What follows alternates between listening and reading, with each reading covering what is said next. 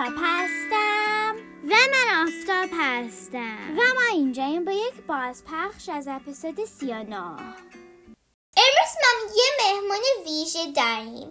دوستمون بارون اینجاست کسی به پارسه بارون چجوری به وجود میاد. Hey Siri, why does rain fall?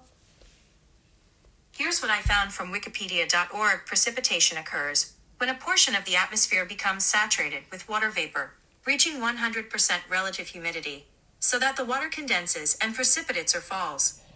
سی میگوید بارون وقتی میاد که جو پر از بخار آب میشه اینجوری رطوبت تقریبا 100 درصد میشه آب ایجاد میشه و میافته تا اپیزود بعدی خداحافظ